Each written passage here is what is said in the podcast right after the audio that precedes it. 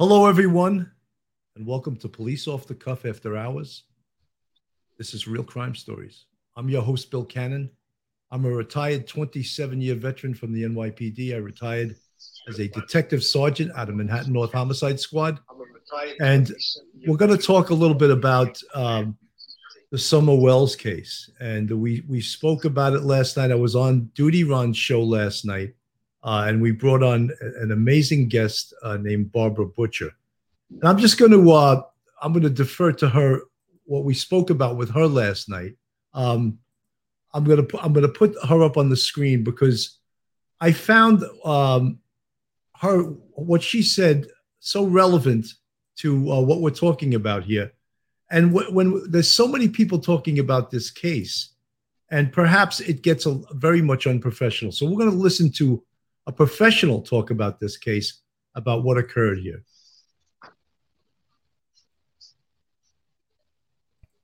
Now, I hope Barbara doesn't block my phone after this, but I called her. I called she, she her. might. She might. if she does, I know where she lives now. I'll come back now. Um, but I called her because I want to go to an expert. And I asked Barbara, would you please take a peek at this photograph? And she kindly said, Yes, Duty Ron, I'll look at it. Send it to me. So, Barbara, I'm going to put this photograph up and I want mm-hmm. you to just um, uh, you take it from from there. I'm, I'm going to put it up and I'll go full screen on it so everyone has a good view. Can you see this good, Barbara? Yes, that's perfect right there. Yeah, just come in another little notch there, Ron. Okay. Perfect. Okay.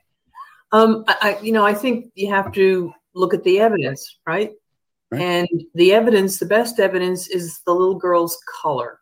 Um, her lips are rosy pink. Um, her color is good. There's a slight blush in her cheek. Um, and her eyes don't get that, don't have that bluish tinge. The eyelids that they sometimes get where the skin is so thin that in a deceased person, you know, without blood, you're seeing a very pale, almost blue look. Now, I, I see that her temples on, you know, bilaterally there, they're, they're shaded a tiny bit. Um, and that is, um, you know, so I, I think some people have, you know, indented um, the sides of their skulls here. I know I do. A lot of people have that. And I think that's between that and, and the shadow of her hair. Um, that's what you're seeing. I, I don't you know, I don't call that bruising or anything else. Um, the other thing to notice is her little hands. Um, you know, the way kids sleep, their little hands curl up and then they kind of jump. And um, it, it looks like she's just sort of fallen asleep, dozed off on the milk um, I've joined, you, I've joined you here, Barbara, not to cut you off because I wanted to point out these areas on the temple right here that I have my cursor going around. I know it's hard to see. Yeah. Uh, but here uh, on right and left, uh, the right and left temple area, mm-hmm. this, this was some of the areas that people homed in on. And with conversations that I saw, they said, this looks like bruising here. Now, it's consistent on both sides and I don't know if this was from a day uh, or an hour at the swimming watering hole, or um, mm-hmm. or if this is something that is normal for her. But you, as a professional here, you don't see anything with that, right? No, I. You know, you're seeing the the shadow of her temples, and you're seeing the shadow of her hair, and the particular turn of the lighting, as you can see right over her forehead there, uh, right over her bangs. There's a dark you know shadow over her hair.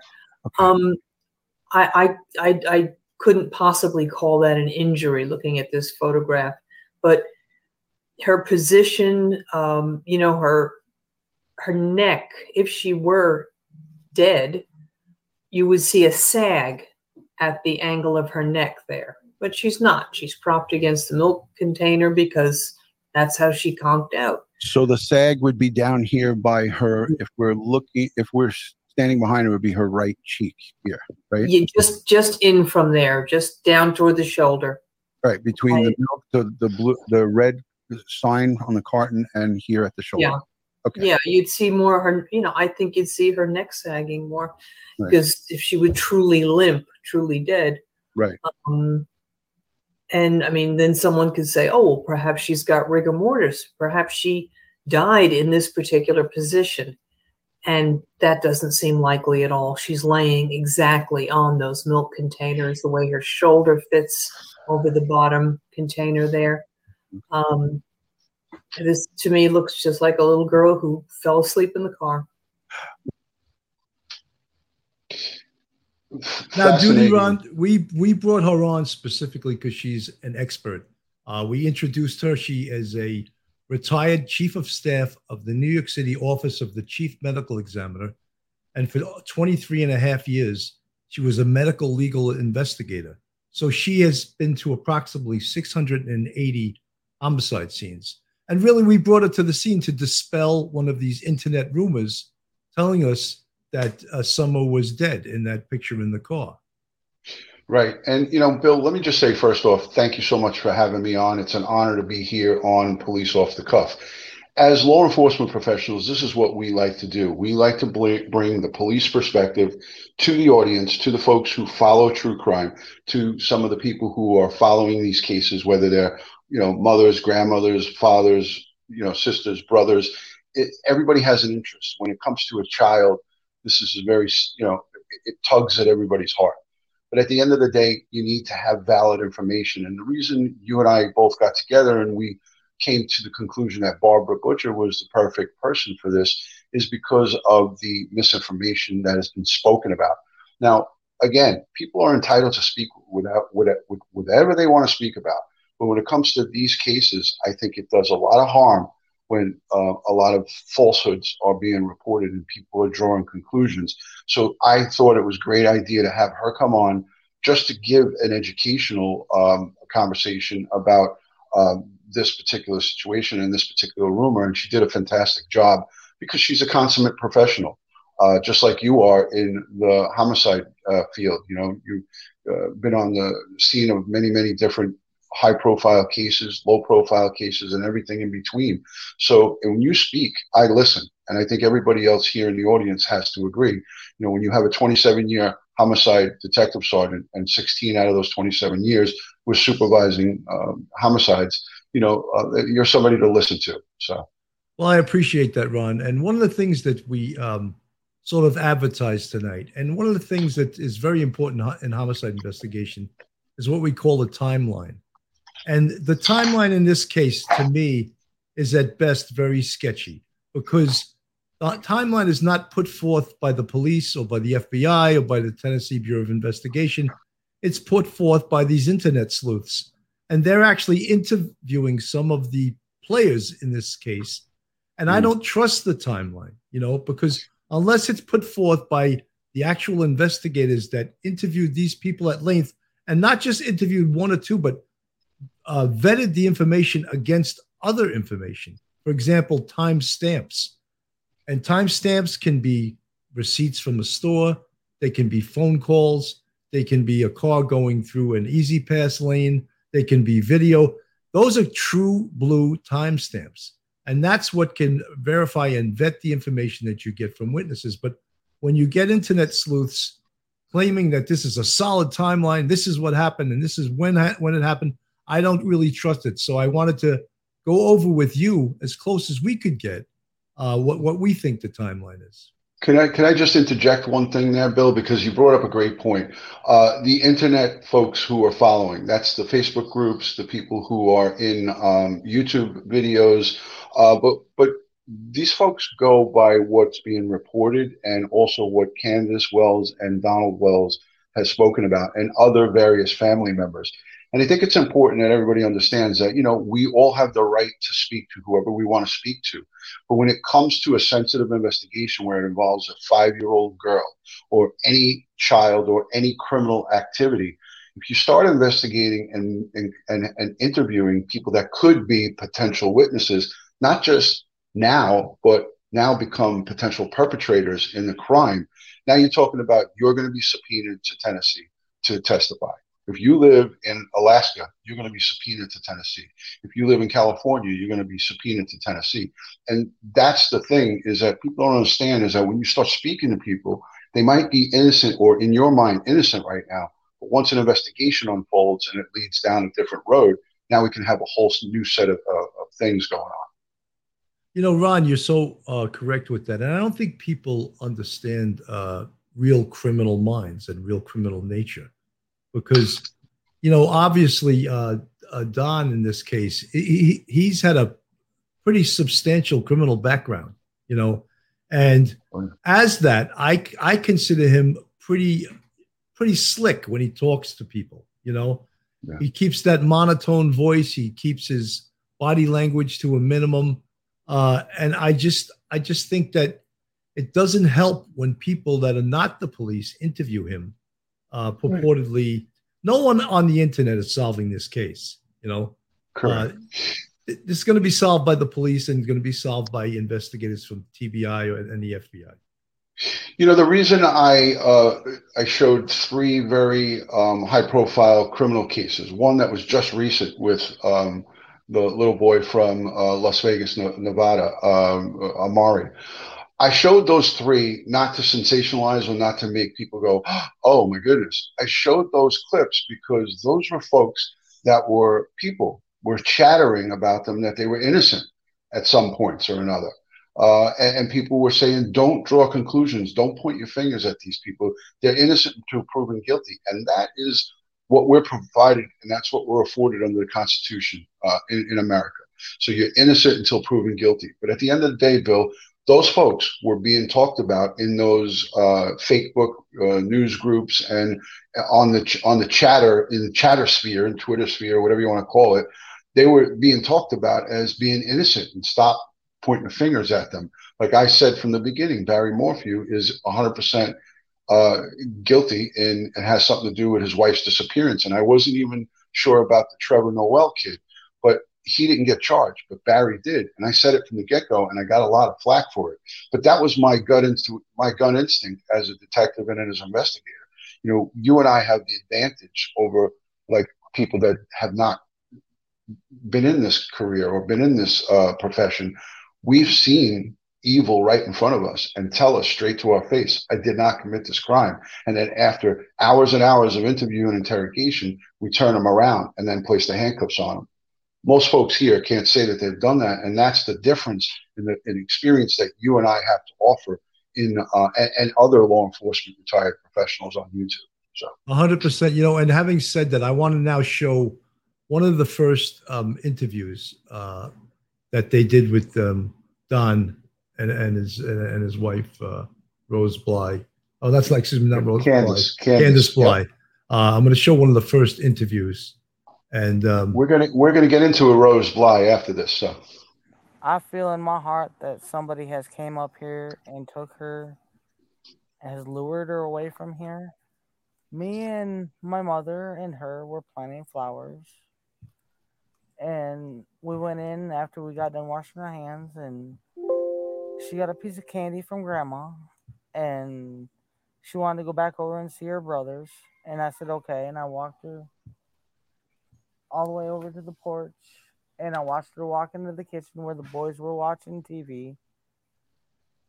And I told the boys, I said, watch Summer. I'll be back. And within two minutes, I came back. And I asked the boys where their sister was. And they said, she went downstairs home to play with her toys in the playroom. I said, okay. And I yelled downstairs for her a couple times. And I didn't get no answer which was unusual because usually she always answers me. And so I went down there to check, and she was nowhere in sight. She was just gone. I don't go on walks around here or runs because I'm scared of the bears and snakes and even the coyotes that are around here. Well, whoever has my daughter, I pray and hope that they have not harmed her and they bring her back to us safe and sound. Just turn, I mean, go to the FBI, the police, and uh, clear it up. I mean, I don't know. It seems kind of elusive. It's really strange that I've never seen this truck and I've never heard of it until just recently. But I wish they would come forward and explain themselves. I And if you're not a suspect, at least come forward and say what you've seen. She was a tomboy. I shaved my head. She wanted to have her head shaved like me and the boys did. She tried to shave her head She tried in to the shave her back head and, and make it. Uh, I think you can see it in some of the pictures, and it was getting out of control. So she, we decided to shave her head off and let it grow back long, and she shaved her head to to so she wouldn't feel bad, and uh, but but it didn't bother her at this point. Well, we knew I knew right away that she was abducted you know i knew that right away and that's what i told them from the beginning but they have to they have to go through their you know i forget the word Investigation. they have to do one step at a time i guess but i'm sorry that they had to spend so many man hours in these woods and everything i've seen them limping and everything else you know and i feel for them but i just wish there was a way that neighbors could search neighbors houses and then if they're not willing, you know, get a search warrant or something. But th- there's just no way you can search every single house, you know, in the eastern United States or whatever. But I wish there was a way. Just thankful for the person or persons that's doing that, you know, out of love, and trying it. trying to get information and trying to get her found. Uh, we thank them from the bottom of our That hearts. means a lot. and we thank uh, everybody who's trying so hard and praying so hard. And she's an awesome young lady, and uh, we just want her back. But, yeah, there's always going to be haters, you know, and you know it's always going to be that way in this world, and we just want to focus on the the good friends and Christian people that are trying to help us and praying for us and praying for Summer and uh, we thank them from the bottom of our hearts. And that's the kind of people we try to relate with and socialize with. So we don't know anything about, you know, no red truck or we hardly know many of our neighbors. I mean, because we just try to be around good people. I mean, and we do have good people in this area. We found out since this has all happened. Uh, we got some real good neighbors and good folks everywhere. But uh, The most important thing is to bring summer home safe. I'm sorry that you feel this way about us, but we love our children with everything we have. We've never went without. Thanks to Summer's daddy and my husband. He's always provided for us and has worked as much as he could and can and still is. And I'm sorry that you guys feel that way, but that's my baby and nobody would ever treat her like that as long as I was around. Ever. she loves to she loves to dance. She she would always want me. She says daddy hold my hand so i can twirl. And she would she would just like to twirl and twirl and twirl till my arm got tired you know but and you know i, I put out there that one of can uh, one of summer's favorite songs was uh godzilla. And they say you know and they're jumping all over me about past tense was you know well i'm sorry about that it's just She also liked the song um by New Breed. It was called House. My House. She sung that a lot of times when I play it on the TV. She loved to dance. she liked to think of herself as a princess and uh, you know and all that like all young girls do and uh, She loved Frozen. She loved to be that Elsa and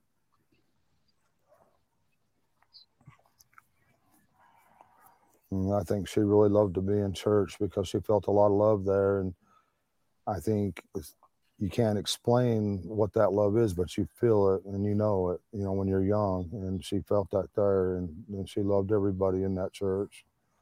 Or she loves everybody in that church. I should rephrase that because they'll tear that apart. As past tense and i apologize again for that i hope she gets to come home you know and i hope she gets to be with our church family again our best friend in that church was Robin.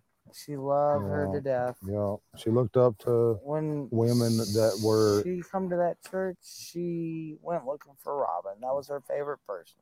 Any woman that uh, was professional, that was pretty. Yeah, beautiful. she looked up to those kind of women. She, you know, they were. Uh, how do you, the word I'm looking for? Uh, she looked up to him. Look around. The world is.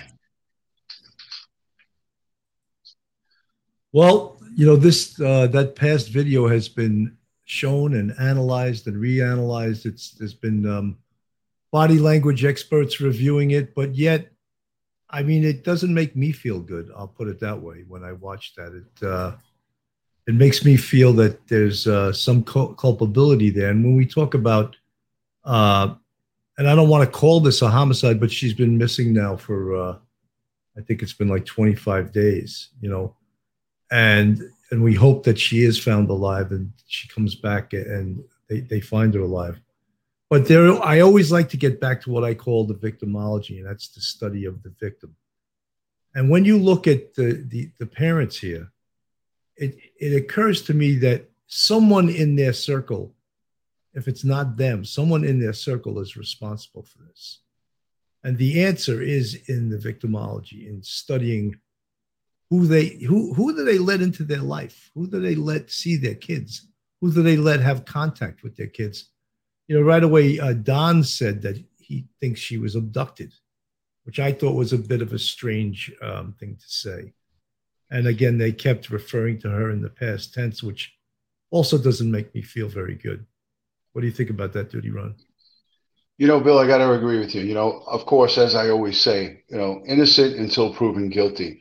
Uh, my first, uh, uh, my first look at Don was when he was uh, talking to the media with his arm around his son, and his son was looking down at the floor, and he was talking about the story.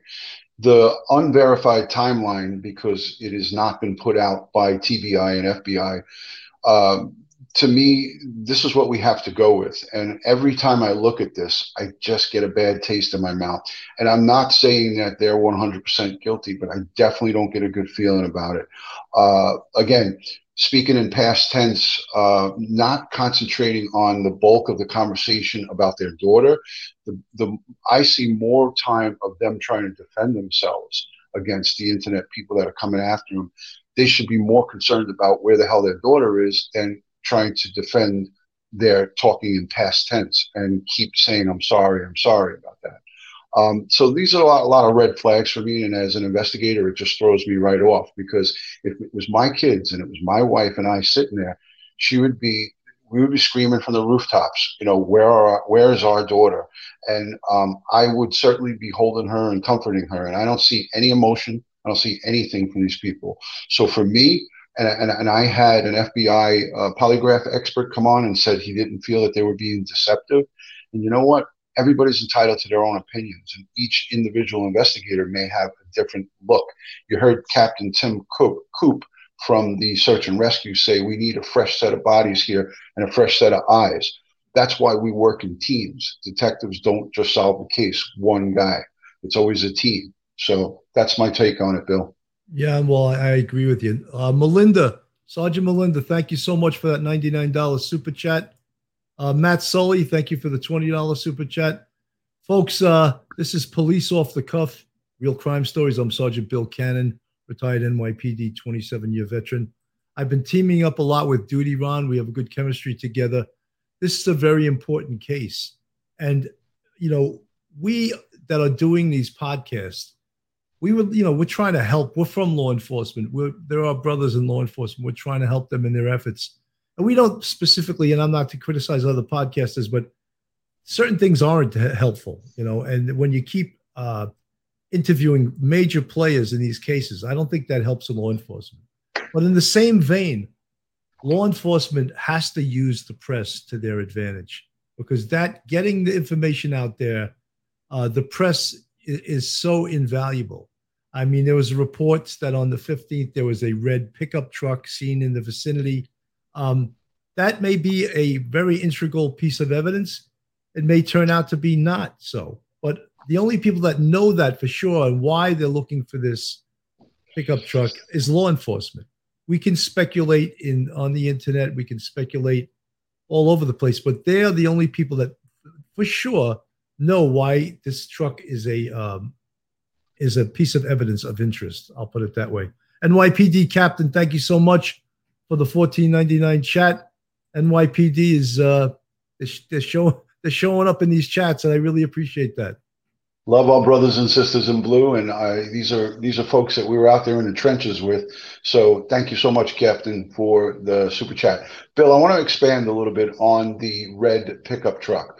Okay um, i did some of my own investigating just as you have and there's a lot of things that i looked into that i won't even talk about but this one is out there one of the, uh, investigators from either the tbi or the fbi or the local gumshoes we're going door to door, and here's a look at the overview of the property of the Wells home. There's a main house, and there's a trailer that the grandmother lives uh, on just onto the side of that home.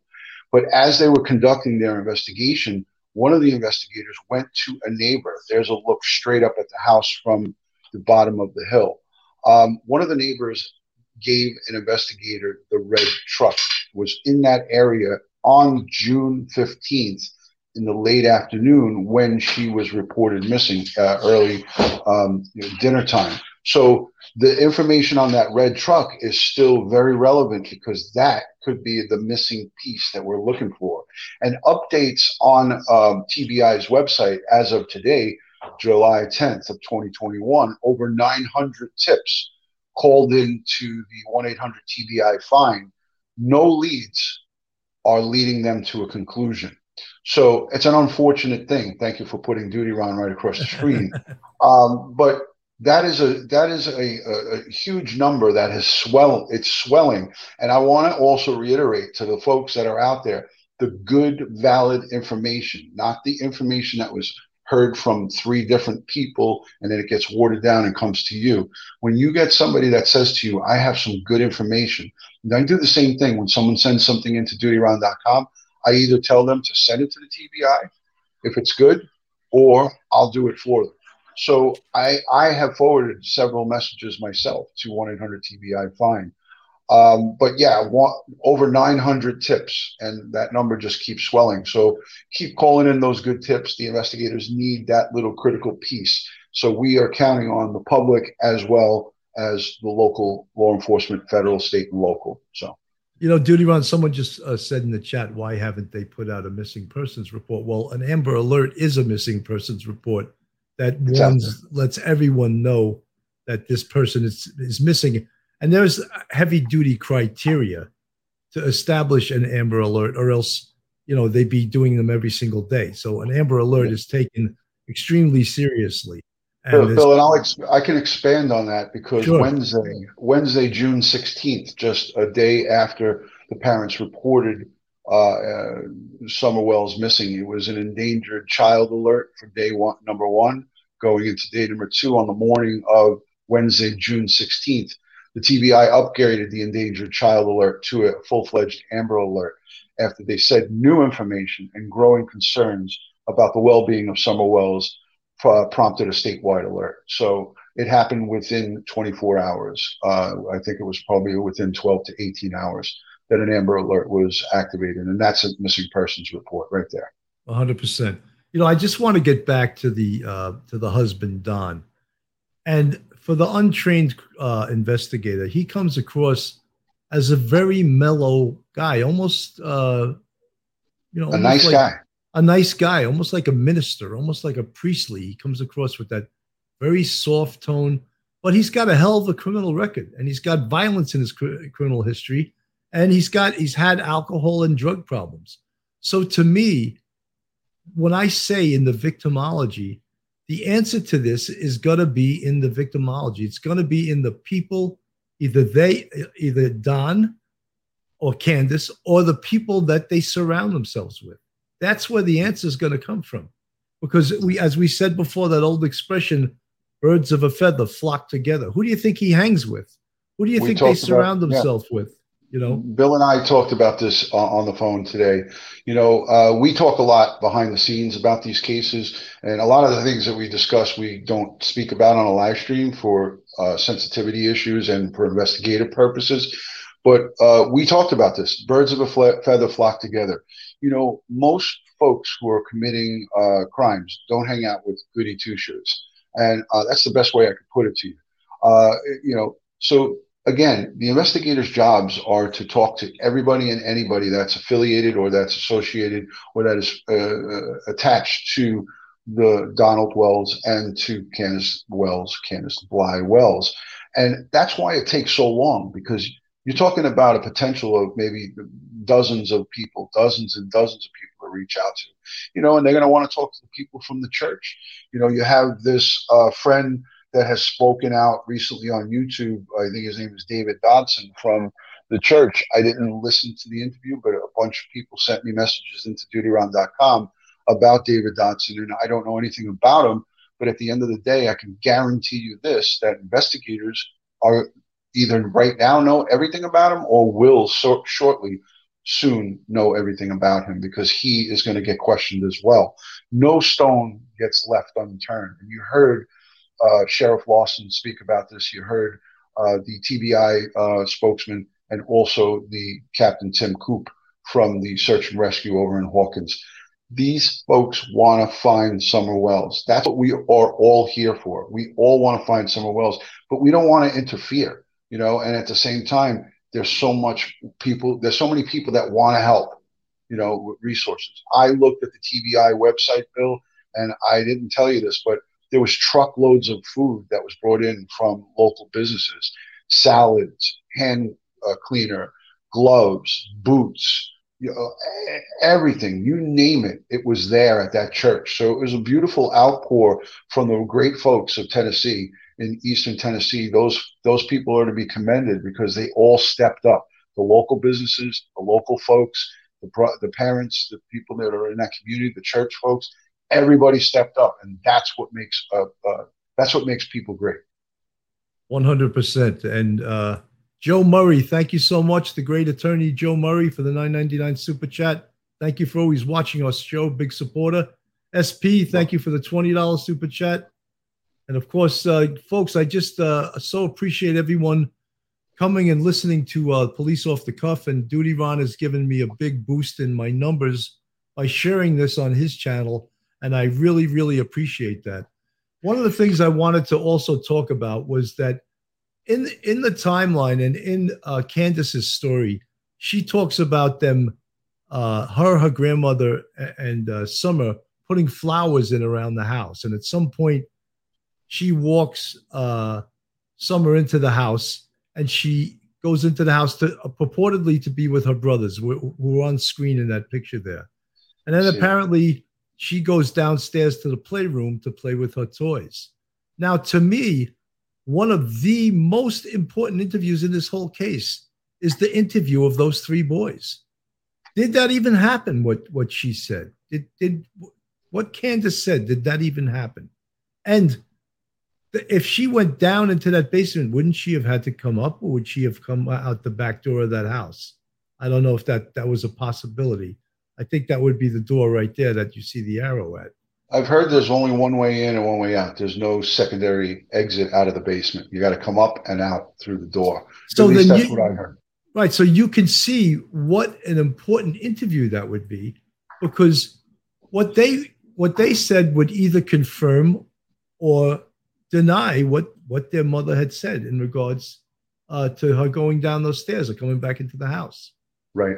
Yeah, I mean that interview with the children is is crucial, uh, but they're not going to show uh, their cards to us. It's just like a you know you're at you're in Vegas and you're not going to show your hand when you're playing poker. You're going to just keep it. So um, the investigators are, you know, they know a lot more than we do, and they know a lot more than what's being reported.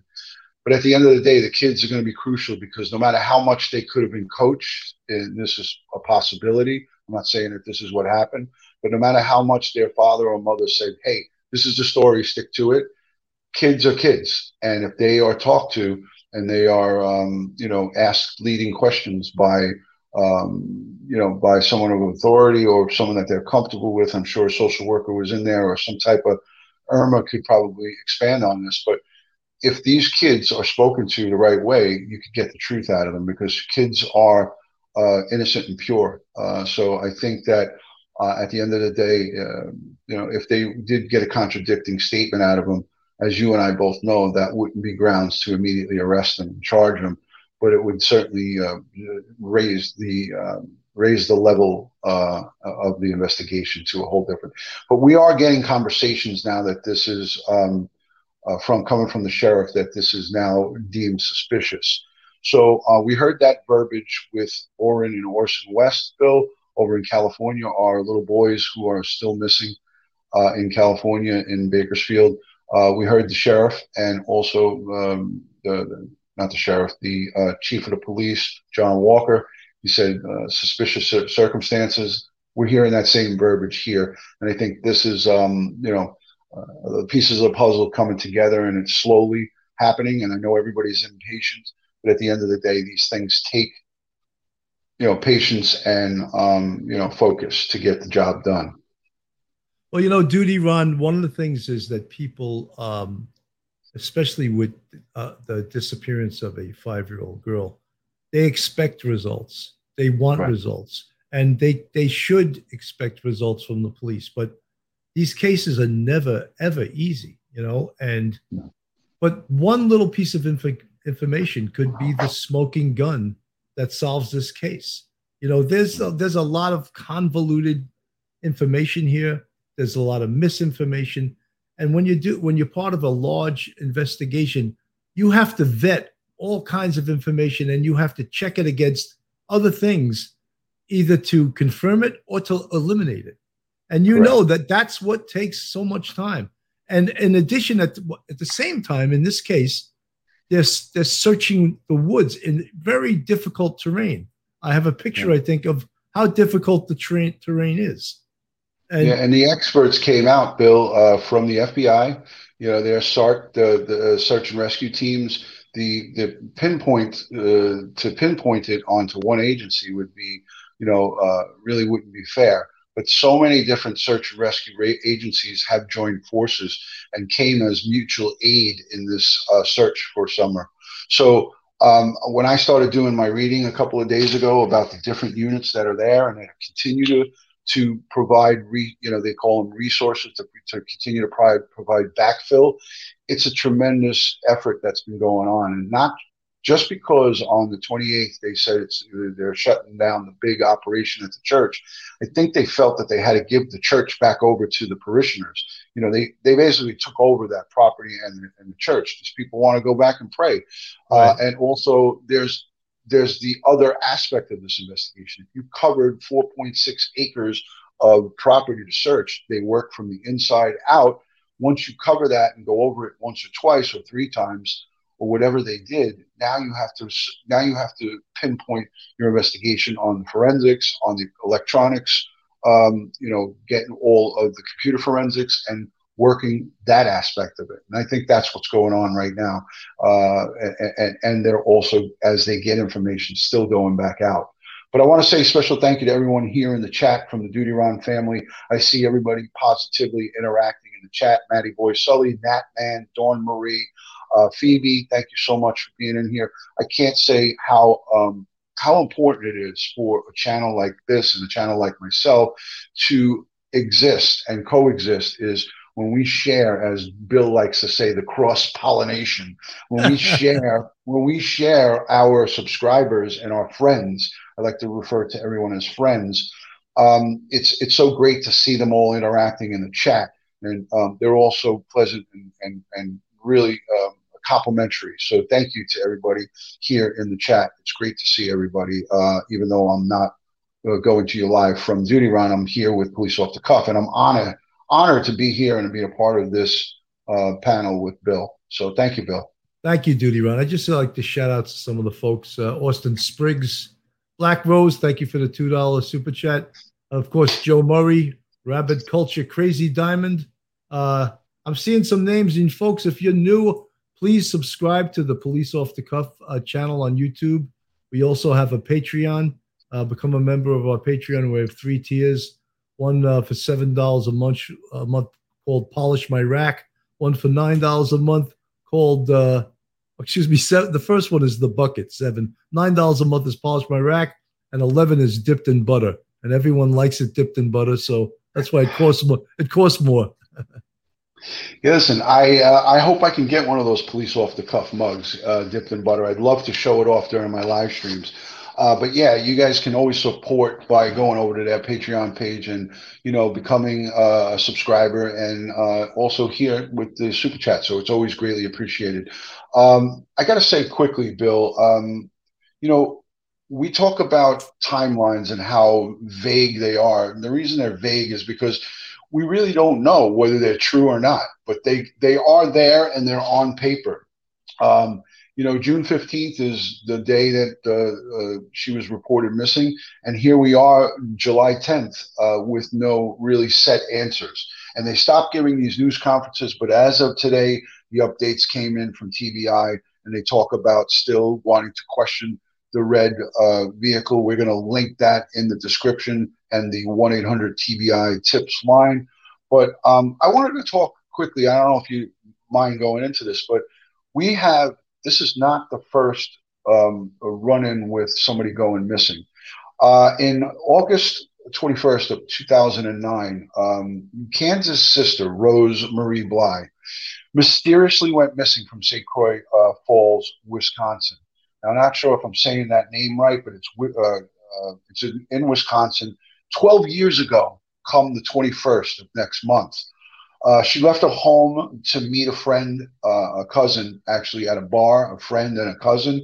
She left it around um, like eight or nine o'clock at night and said to, to her husband she'd be home by midnight. It was only five miles away, and she just vanished off the face of the earth. Two days later, her car was found 30 miles away at a truck stop. So these are things that happen under suspicious circumstances. And this is like a detective's notebook, right? Look at how many pages are ripped out. These are all the cases that I've covered. This thing was brand new. This is what we do when we try to keep, um, you know, our, our cases in order. But what I found very odd about Candace, um, uh, the mom, when she was asked and spoke about her her sister, she she exhibited the same very low key, no um, no emotion, no concern. She just said, "Isn't it terrible how people can go missing without a trace?" And she didn't even say in the same sentence, "like my daughter," but she just very, very, very low key said, "Yeah, it's a it's a shame. You know, we don't." She just vanished, and they use that terminology when they refer later on to their daughter that she that she just vanished. She just disappeared. So I, I don't know about you, Bill, but I find that very coincidental. I mean, people have multiple crimes happen to families. You know, we we have people that you know brothers and uh, both brothers get shot over in uh, Brownsville in East New York and in some of the worst parts of New York. Uh, and, and, you just say, oh well, that, you know, you're playing that game, you're in the life. But what's what's the uh, what's the excuse here for these folks? You know, Duty Ron, I find her behavior very disconcerting, very unusual for someone that is facing the potential loss of her daughter, and the fact that she reacted the same exact way in regards to her sister disappearing is to me is very disconcerting.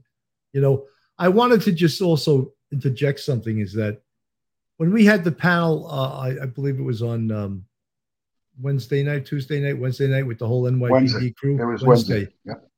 Yeah. I can't even keep track of the days here.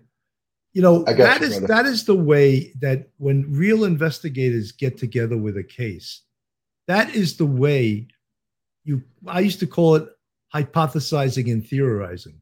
In fact, I used to yell at some of my detectives, I would say, stop hypothesizing and theorizing and start typerizing your reports, you know.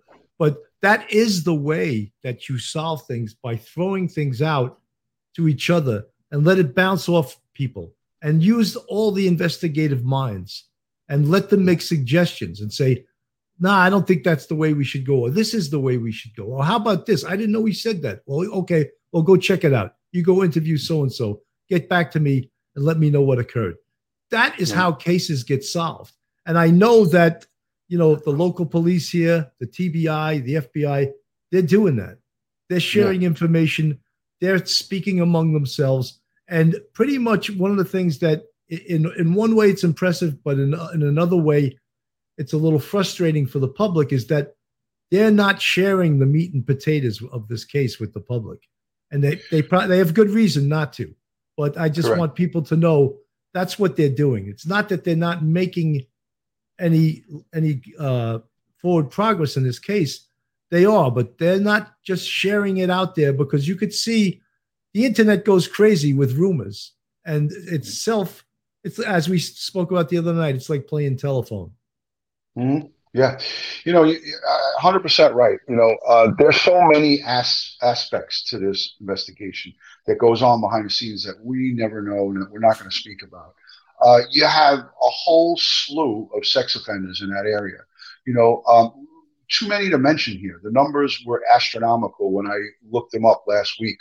But they have to go out and interview every one of these sex offenders. They need to go, and obviously we know that's part of the checklist they're going to go to everyone that's still there and that's available to see in person and question them. Hey, where were you on June 15th? Do you have an alibi? Do you have someone who can verify it? Because these sex offenders, they sign a, a release and an agreement to, um, it's almost like parole. They're like signing some of their rights away when they get released into the communities. We know that we have, by, by law, we have to get notified. In my own neighborhood here, I get I, I'm, I'm, subscribed to the notification list. So if a sex offender uh, makes makes house here in my neighborhood, I know about it and I keep my eye out on them.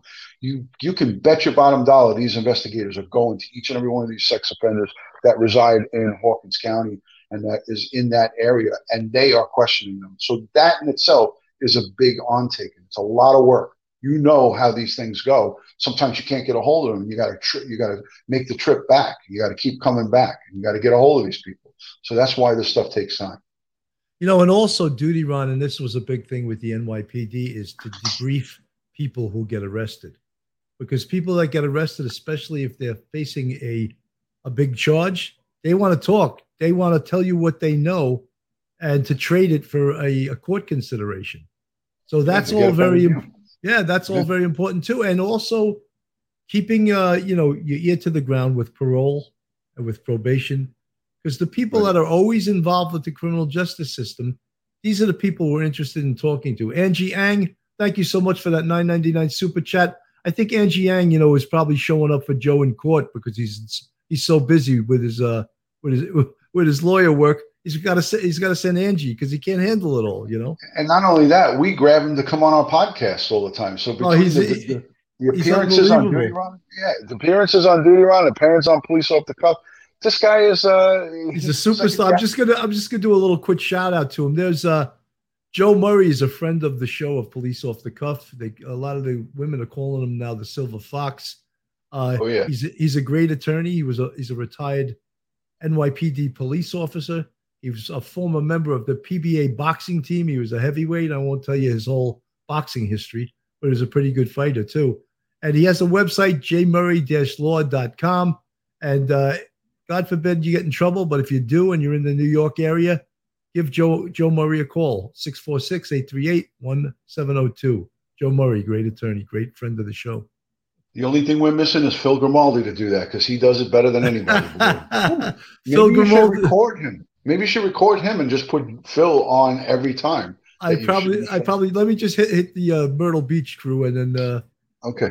If anyone of you folks are looking to move down south to Myrtle Beach, South Carolina, Carol Waters is a realtor down there. She's a former bartender at Fitzpatrick's Hotel in New York City. And her husband, Rob Mayen, was a former NYPD who rolled over to the fire department.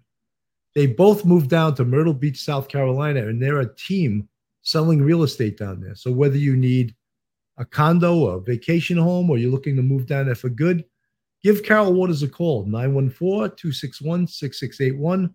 Or you can hit her up on the uh, on email, Carol Waters sells MB at gmail.com. You know, it's uh this case is uh is baffling duty Ron, and it's like there's so many um things in in this case that we can't explain. And I say it all the time. We're not right. privy. We're not privy to the case folder, and yeah. maybe some no. of the things that we don't understand right now.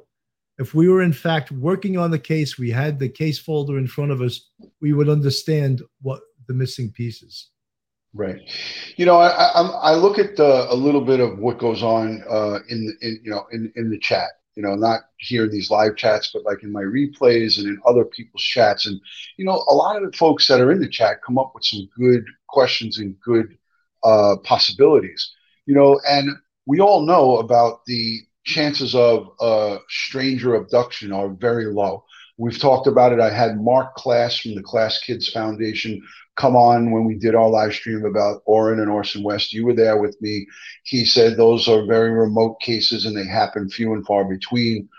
But each individual case has a possibility. And as the sheriff and the TBI and FBI, as they say, we are not discounting any possibility here. So they're looking right now at every possibility. So for the folks who are saying, well, they're not looking here, they're not looking there, they're not doing this.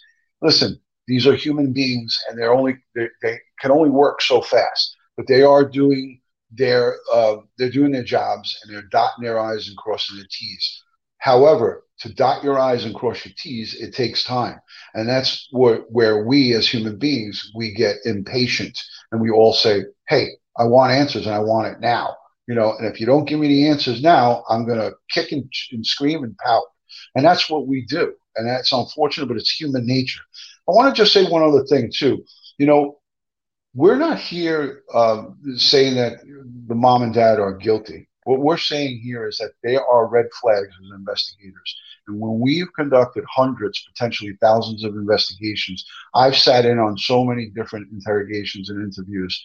Uh, I've debriefed every single uh, warrant return that I've that I've done over my over a decade time in, in, fugitive enforcement. So every single person I came in contact with, sometimes was over thirty a month. I would I would debrief them. So uh, we know when we see someone telling a story to us that when something doesn't sound right, and I say I call it it doesn't smell right. I said that from the get go when I saw just Don speak, and then when I saw her speak. But I want to bring up a point of one thing that Candace said. She mentions in her story uh, that they went to this watering hole to kill some time to uh, wait for a Walgreens prescription for her mother, who we don't know if she brought the mom to the hospital or who brought the mom to the hospital. She was in the hospital. We don't know if she got a procedure or what she did, but they needed to get a prescription from Walgreens and then pick her up. So there was time that Candace said that she took to go to this watering hole and let Summer swim a little bit with another friend or with a 15 year old. We're not going to get into that, but you know, we know that the police will interview and, and have interviewed uh, that that boy and probably his parents. But at the end of the day, she made some statements there that were odd to me when she was talking about she loses track of time when she's having fun like for me, that's just not something that I would be saying if my mom was in the hospital and I was waiting to get her and waiting to get a prescription filled. I wouldn't be having fun. It would be more of an urgent urgency for me to get her, get her medicine, and get her settled in. And then returning home in that same breath, returning home and with a mom who just had some kind of procedure.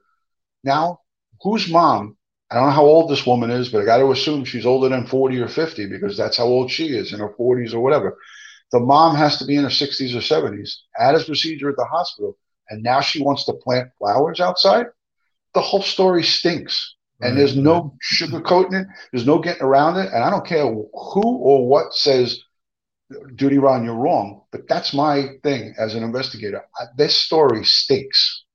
Yeah, I don't like it either. You know, I also we, we were touching upon before that Don is not a good guy, you know.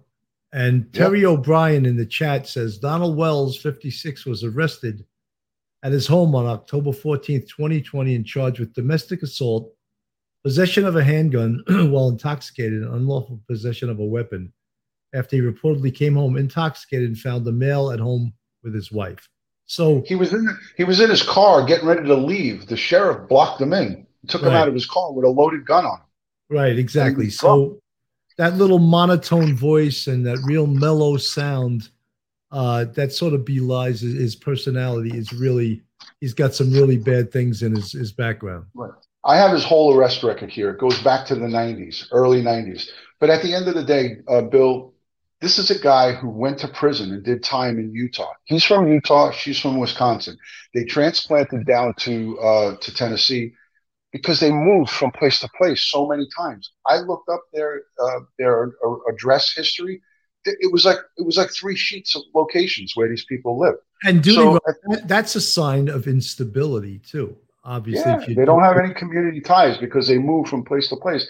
But Bill, that doesn't say that they're guilty of a crime here. Of course, but not. what it does what it does tell me though is that this is a guy who did time, and you and I both know when people are in Sing Sing and doing uh, a bid upstate New York, what happens to them? They all of a sudden rediscover God. They all of a sudden become godly because they got a lot of time to think about their crimes. So most prisoners and most uh, career criminals, and unfortunately, he's a career criminal. Anybody that competes completely keep, keeps reoffending is classified as a career criminal. He's a career criminal. He's got a rap sheet a mile long. He became godly because he was incarcerated and locked up.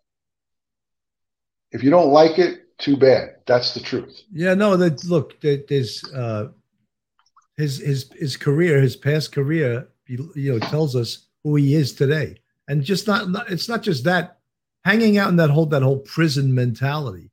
You know, as I said before, birds of a feather flock together, and as much he, as he comes across in, in his interviews uh, as a good guy. He's not a good guy. You know, he's uh, no. I'll put no. it that way. He's not a good guy. Lieutenant no. Pranzo, I know you're uh, it was your birthday yesterday, but I'll I'll shout Happy it out one more I'll shout it out one more day for you. Lieutenant Pranzo, NYPD Harlem Raiders fame, great great guy. He's uh, he's always in yeah. our uh, wishing, wish, wishing Pete many more healthy and happy years with his beautiful wife Richella uh, what a great what a great uh, family they are. I can't wait to meet them. They're local here for me. So uh, yeah, happy happy birthday, Pete. Much uh, much love and respect to you. Um, but yeah, I, I, I, you know, sometimes our opinions and our professional take is not really, you know, um, the etiquette is not right, but at the at the end of the day, you know, I've seen so many shitheads, and I, I, hate to use that term. I've seen so many shitheads commit crimes that look me straight in the face and say, "Detective, I didn't do this," and then meanwhile, I go right to the bodega and I get the I get the, the videotape, and I'm punching somebody in the face and stabbing somebody. Right. right. So, um, you know, we know how this goes, and um, you know, only time will tell. You know, uh, Walgreens has cameras and they have video footage. If she says that she walked in or her mother walked in with, with Summer, whatever the case may be, at the secondary store where they got that milk and all the things that they do, I tell you, um, you know, they're going to have a lot of things to look at and to add up and, and, and see. Does her story jive? Does her story jive with with the videotapes that we see in the Walgreens and at these locations. We you know, know, that her time is wrong. So her times are wrong. Yeah, Duty Ron, just uh, to interject. Joe Murray just asked the, the attorney, great attorney Joe Murray, uh, do we know if they're still cooperating and whether or not they have retained counsel or declined okay. to answer questions or declined the polygraph? So, so I know that they haven't retained counsel, uh, and they don't look like they'd be able to afford counsel. I mean, that, that's just my opinion. I don't think she works. I think he's working. Uh, it doesn't look like they're, you know, living in, uh, you know, upper, you know, upper class or whatever you want to call it. They're, you know, they're, you know, they're scraping to get by, and and and there's nothing wrong with that. But it doesn't look like they uh, can afford a private attorney. And in this situation, they'd have to hire and pay an attorney unless they. Hey, do, hey duty Ron. We don't. We don't want Joe Murray flying to Tennessee right now. You know? No, he can't. He can't. he has to stay in New York. Um, but uh, the husband said that the, his wife passed the polygraph. We, I'm telling you, I, you know, you know this. I, we go by what law enforcement says, and not one blurb came out of TBI or FBI or local sheriff that any of them passed or took a polygraph. So um, if somebody has them saying that or uh, has a statement from TBI or FBI or local sheriff, send it to me on dutyron.com because I'd like to see it. But as of this time, I have yet to see or hear any confirmation from law enforcement. If you've heard it from somebody on Facebook or Twitter or on social media, I don't want to hear about it. You know, because you know, du- duty Ron. A lot of people will want to know um, where, where's the investigation go from here. And basically, what I would tell people is that they just keep pushing forward. They just keep coming into work every day, keep interviewing people, keep cross checking information. Uh, we haven't heard much about the electronic information, uh, cell phones, the computers. Uh, even there is technology sometimes where you can actually check right. all of the um, electronic devices in a specific area, which they might want to try to do right by that right. house at 6.30 at night on uh, friday uh, june 15th and right. that that potentially could uh, you know get some good information but we I, don't know any about that end of the investigation correct correct and you know it would be it would be it would be not right for us to say uh, inf- or talk about information that we have no facts or you know or no confirmation of somebody just said in the chat and i have to re- I have to shout this out. I don't, I can't find the name, but they said uh, Duty Ron. They have money to pay for cigarettes and twisted teas, but they certainly don't have money to pay for an attorney. So I thought that was kind of humorous, and you know, kind of true. You know, um, you know, again, if they could find an attorney that would work pro bono in Eastern Tennessee, attorney that would try to pick up a case like this that is so um, on I, what's the best word I could use? It's so not stable. It's all over the place. Right, and, right. and, you know, you don't see them out searching for their kids. You don't see them handing out flyers. You know, I, I the only thing I see from them is that they do some interviews with the with the news and um, some other people on Facebook Live or whatever, you know, YouTube or whatever stuff that they've done. Um, you know, it's more it's more stuff the more they talk, the more ammo I think the investigators have, and you know, more power to them. If you know if they're innocent and they're it's proven that they're innocent, then we need to still find out what happened to the to, to their daughter. Uh, and they don't seem like the urgency is of high matter to them. At least no. that's what they're projecting to me. And, and I could be wrong, and people can agree to disagree with me, and I respect that. But at the end of the day, that's my opinion as a seasoned investigator. I see them both as something's not right. Something's not up. Uh, something's not kosher with them. Right. I'll put it to you know, duty Ron. Someone in the chat, uh, above and beyond ancestor readings. Thank you so much for the ten dollars super chat. But they said, "What is done in the dark will always come to light. Law enforcement will soon have all they need to press charges. Trust the process." Bingo, Yahtzee. You know, perfect, perfectly and said. You know something, and and there is a process, and there is I think good always trumps evil. It'll right. always win out over evil, but you have to have patience. And you know, when you talk about a missing five-year-old girl, none of us want to have patience. You know, yeah, and yeah. we all understand why the community is getting upset about this, and people are saying, you know, in the chat, why hasn't this been solved yet? But right, right. this, is, this is yeah. a difficult case, you know there's so much information and there's so much misinformation and there's so many people talking about all different things. And you know what? Listen, a lot of the things that people are talking about can have some relevance, but a lot of it doesn't have any relevance, and it doesn't lead us to what happened to to Summer. Summer Wells is a five-year-old girl that we we don't know what happened to. We have no idea. According to her parents, she vanished in what she said two minutes. Now we can argue that she loses track of time and her two minutes was 20 minutes, but that's neither here nor there. But what we have on the plate is that she let the girl go in the house. She disappeared and did whatever. She didn't say what she did. We don't we don't know what she did. Did she go on a hike when she said she doesn't go hiking because she's scared of the wildlife?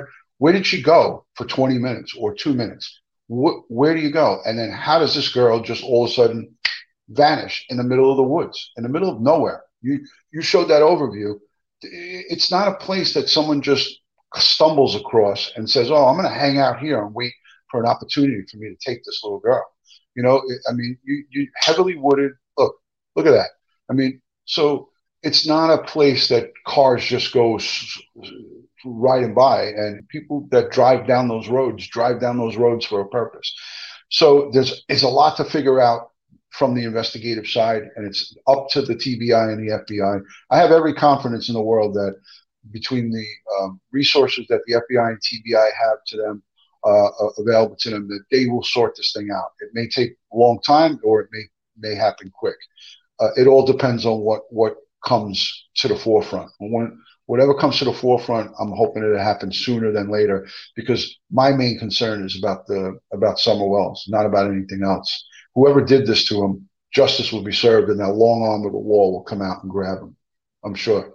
You know, uh, Duty Ron, as you, when you see that aerial view of the house, which I have on the screen mm-hmm. right now, in addition to it, uh, the, the terrain being extremely unfriendly, uh, allegedly they have 20 or more dogs on their property. Yeah, that's so what I heard. If if uh, if whoever if someone was in fact taken from the property, it would have to be someone maybe that knew these dogs, you know, or else I'm sure these dogs right. uh, would attack yeah. someone that they didn't know, you know. So it's it's it's argued that you know who cares if it's seven or twenty dogs. See, these are the in these are the things that are irrelevant that mean nothing to finding out what happened to her. Whether there was a hundred dogs there, whether there was five or seven or twenty, it doesn't mean anything. There's dogs. My dog, if someone comes to my door, is barking like crazy. So um, it, it could have been one dog, and it would make noise. So I I think you are right. The kids hold the answers. Those boys hold the answers if she even was at that house if that story even is true. Like we talked about with Trezell and Jacqueline West, their story is the same thing. It even stinks worse because we have video evidence that the kids never left that house in California City. So their story smells and stinks to high heavens, Trezell and Jacqueline West, even worse than the Wells story here. But the Wells story, we don't have video to back it up. In California, there's video to show that they were full of shit and that they that those kids never went wandering out that gate in the backyard.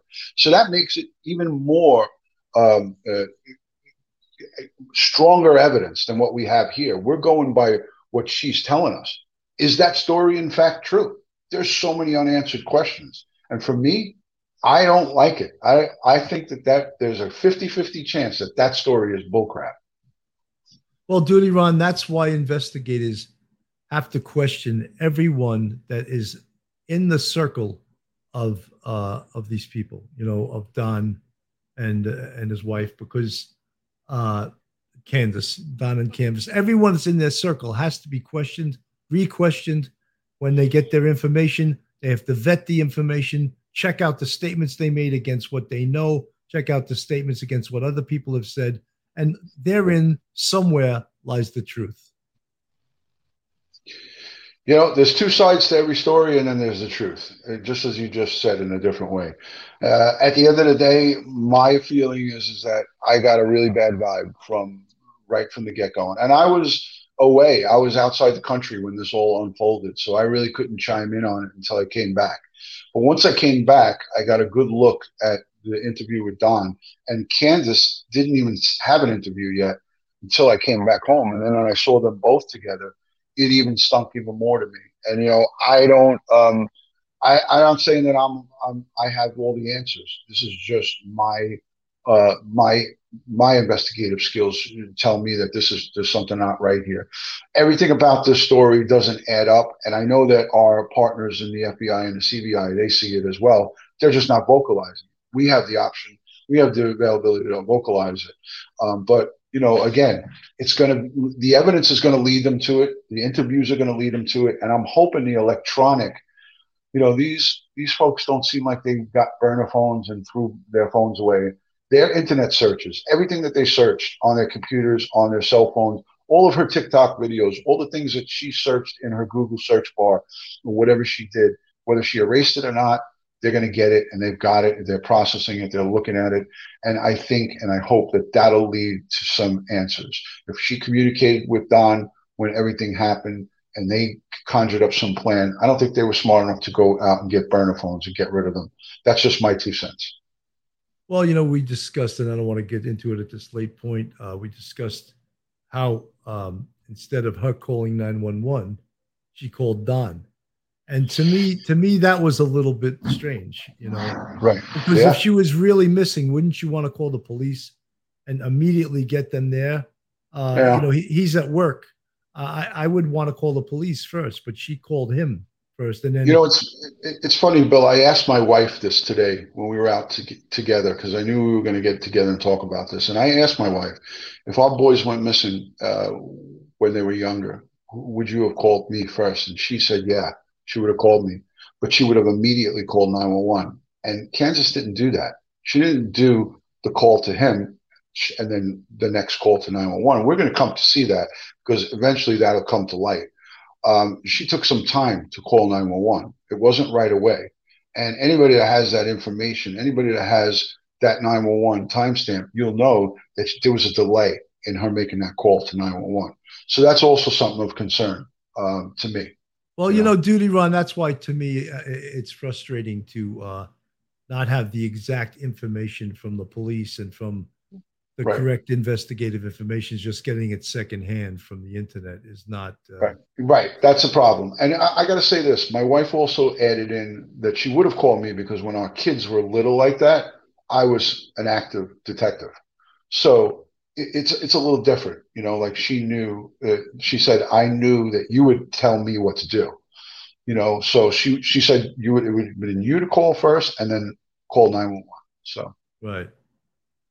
Well, you know, I, as I said earlier in this show, uh, we just want to sort of lay out some of the investigative things that the uh, police, the FBI, are doing. In no way will we, from our pulpit here, uh, on Police Off the Cuff Real Crime Stories or on the Duty Ron show have any chance at all of solving this case, nor will any of the other internet sleuths that think they have all the answers here. This case is going to be solved by the police. It's not our job. no, we're sort of just talking about it uh, to, to sort of lay, lay some things out there and and and basically uh, you know review the case and and and maybe give some suggestions you know and that's a lot of what we have to do bill. You and i talk about this privately but we could talk about it here. It's about education. You know these the, the folks that are into true crime and the folks that are into investigative stories they want to learn. You know you hear so many of the folks who watch csi type shows and you know what they say?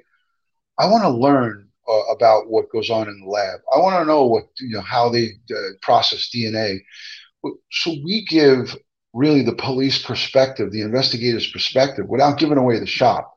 And Joe Murray is throwing his money at you. Bill, you might have to get a poll to start uh, you know, dancing. you know, so that's pretty funny. But you know something, Joe Murray, he again says, uh, and we said this before. The problem is that we don't have the case file, we don't have the DD fives of all the uh, other interviews and tips about the people in the community that may be suspect we only have the parent statements and that is frustrating. That's correct. Yeah. Because even the the tip file and if there's 800 tips or 850 tips there has to be 850 reports yeah. on the results of the interview on the tip you know? Correct correct.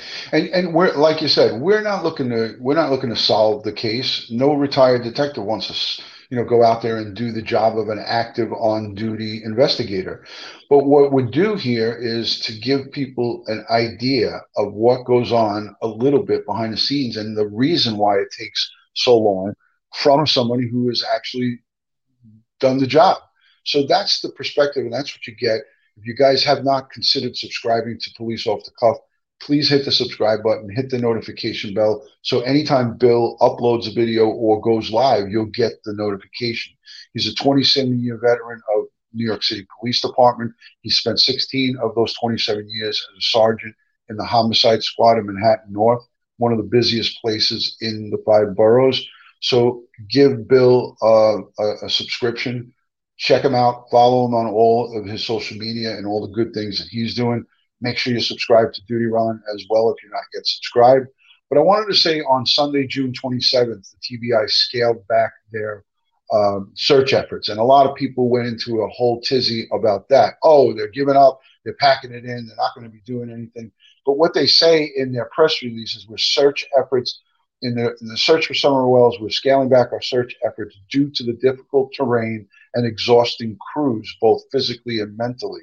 The search efforts will continue on a more specialized team basis, and it's as needed and directed from local, state, and federal authorities.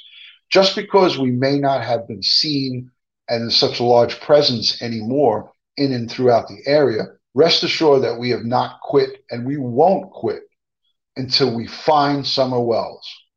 So that's a powerful statement. They said on June 27th that they won't quit until they find Summer Wells. And the sheriff has said it, the TBI has said it, and the FBI continues to stand uh, arm to arm with the investigative team. And then you have people that are coming from all the different search uh, crews that have given their time and, and have conducted these searches. The crew searched more than 4,600 acres uh, since June 15th. So it's a lot of ground that's being covered. Everybody has to be patient and has to understand that this process takes time. And we have to support and get behind our law enforcement. I sent over $500 towards the reward money to Civis Bank with the young man who came onto my show, and um, he was highlighted on the news. Unbelievable, Trevor.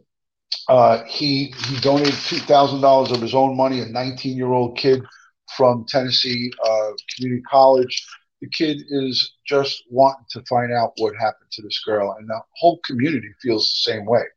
So I say special thank you to everybody who puts their heart into it and that really puts an effort forward no matter what it is conversation, talking with your friends about it, sharing videos.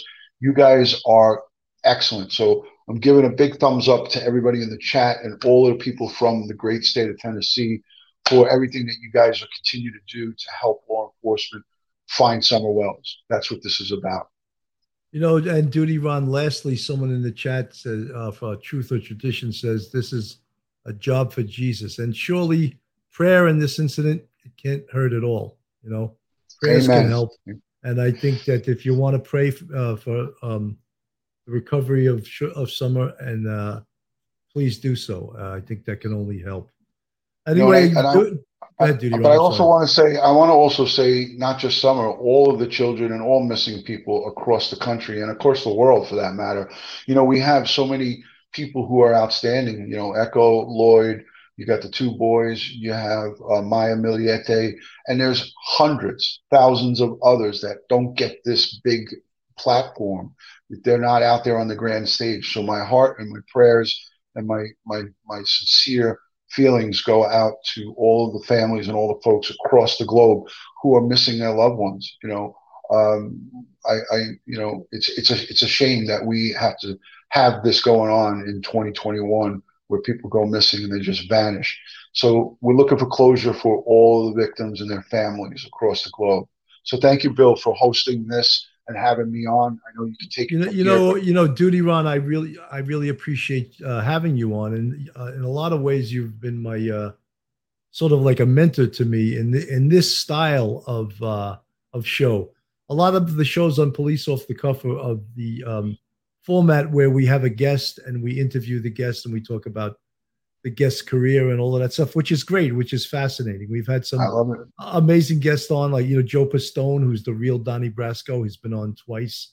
We've had Joe Murray, uh, who's has a you know a fascinating career, and we've had some awesome. of the best, most amazing NYPD superstars who get to tell the stories of their career, or else these stories would die with them. And you know, yeah. no, no one else likes to hear. Well, actually, the public likes to hear it too, but other cops love to hear war stories.